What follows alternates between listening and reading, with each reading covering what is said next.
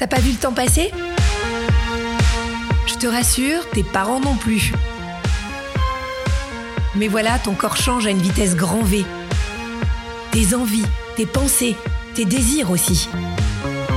Tu te dis souvent, mais est-ce que c'est normal? Alors je t'explique.